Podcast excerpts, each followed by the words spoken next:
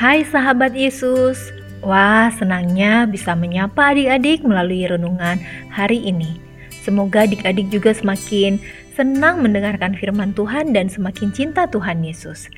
Adik-adik, firman Tuhan hari ini diambil dari perjanjian baru yaitu Lukas 1 ayat 46 sampai 49 dengan tema dipakai Tuhan. Tapi adik-adik, sebelumnya kita siapkan hati kita untuk menerima firman Tuhan. Mari kita berdoa. Bapa yang di surga, kami mengucap syukur atas hari ini dan semangat yang Tuhan berikan kepada kami.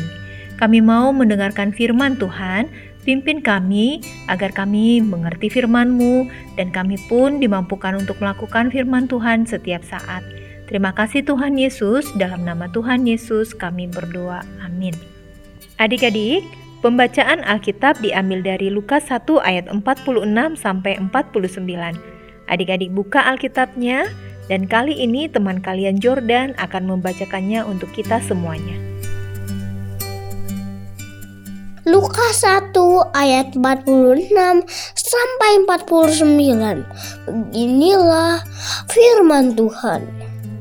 Lalu kata Maria, jiwaku memuliakan Tuhan dan hatiku bergembira karena Allah juru selamatku sebab ia telah memperhatikan kerendahan hambanya.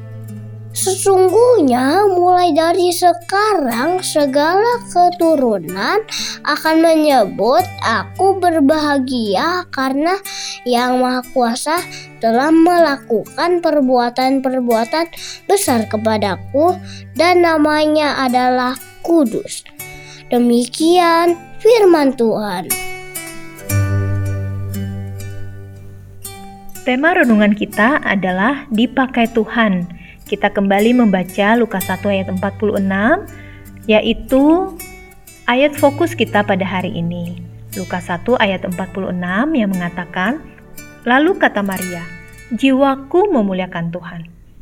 Di suatu sore yang cerah, bintang menghampiri papa yang sedang duduk sambil membaca koran.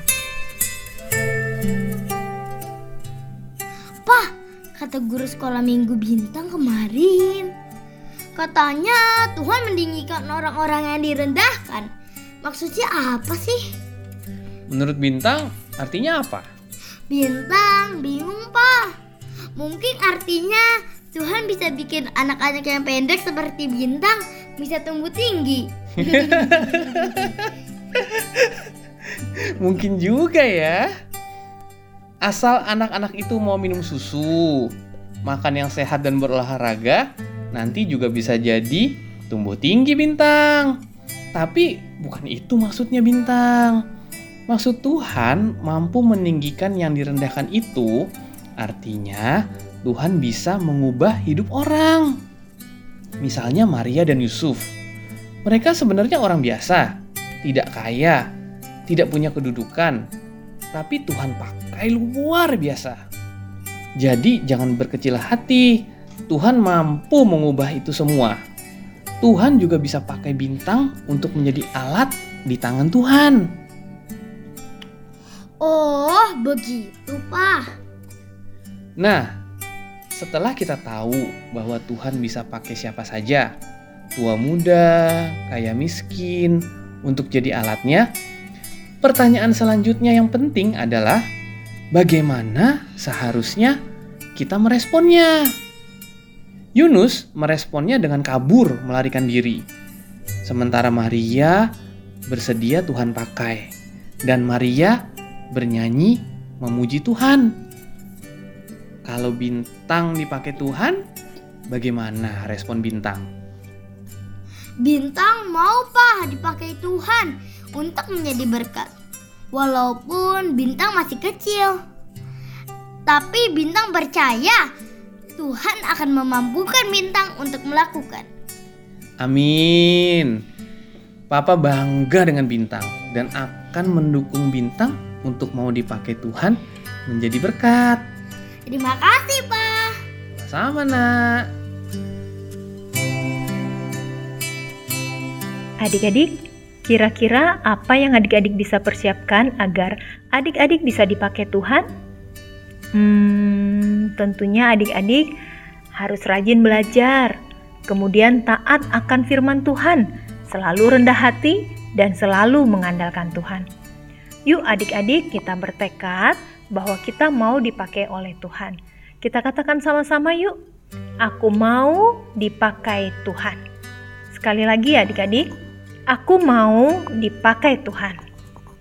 Demikian renungan hari ini. Kita akan tutup dengan doa, dan doa akan dipimpin oleh teman kalian, Jordan. Teman-teman, mari kita berdoa. Bapa di surga, pakailah kami dan hidup kami untuk kemuliaan nama Tuhan. Mampukan kami agar bisa menjadi berkat Terima kasih ya Tuhan dalam nama Tuhan Yesus. Amin. Terus menjadi berkat ya teman-teman. Tuhan Yesus memberkati.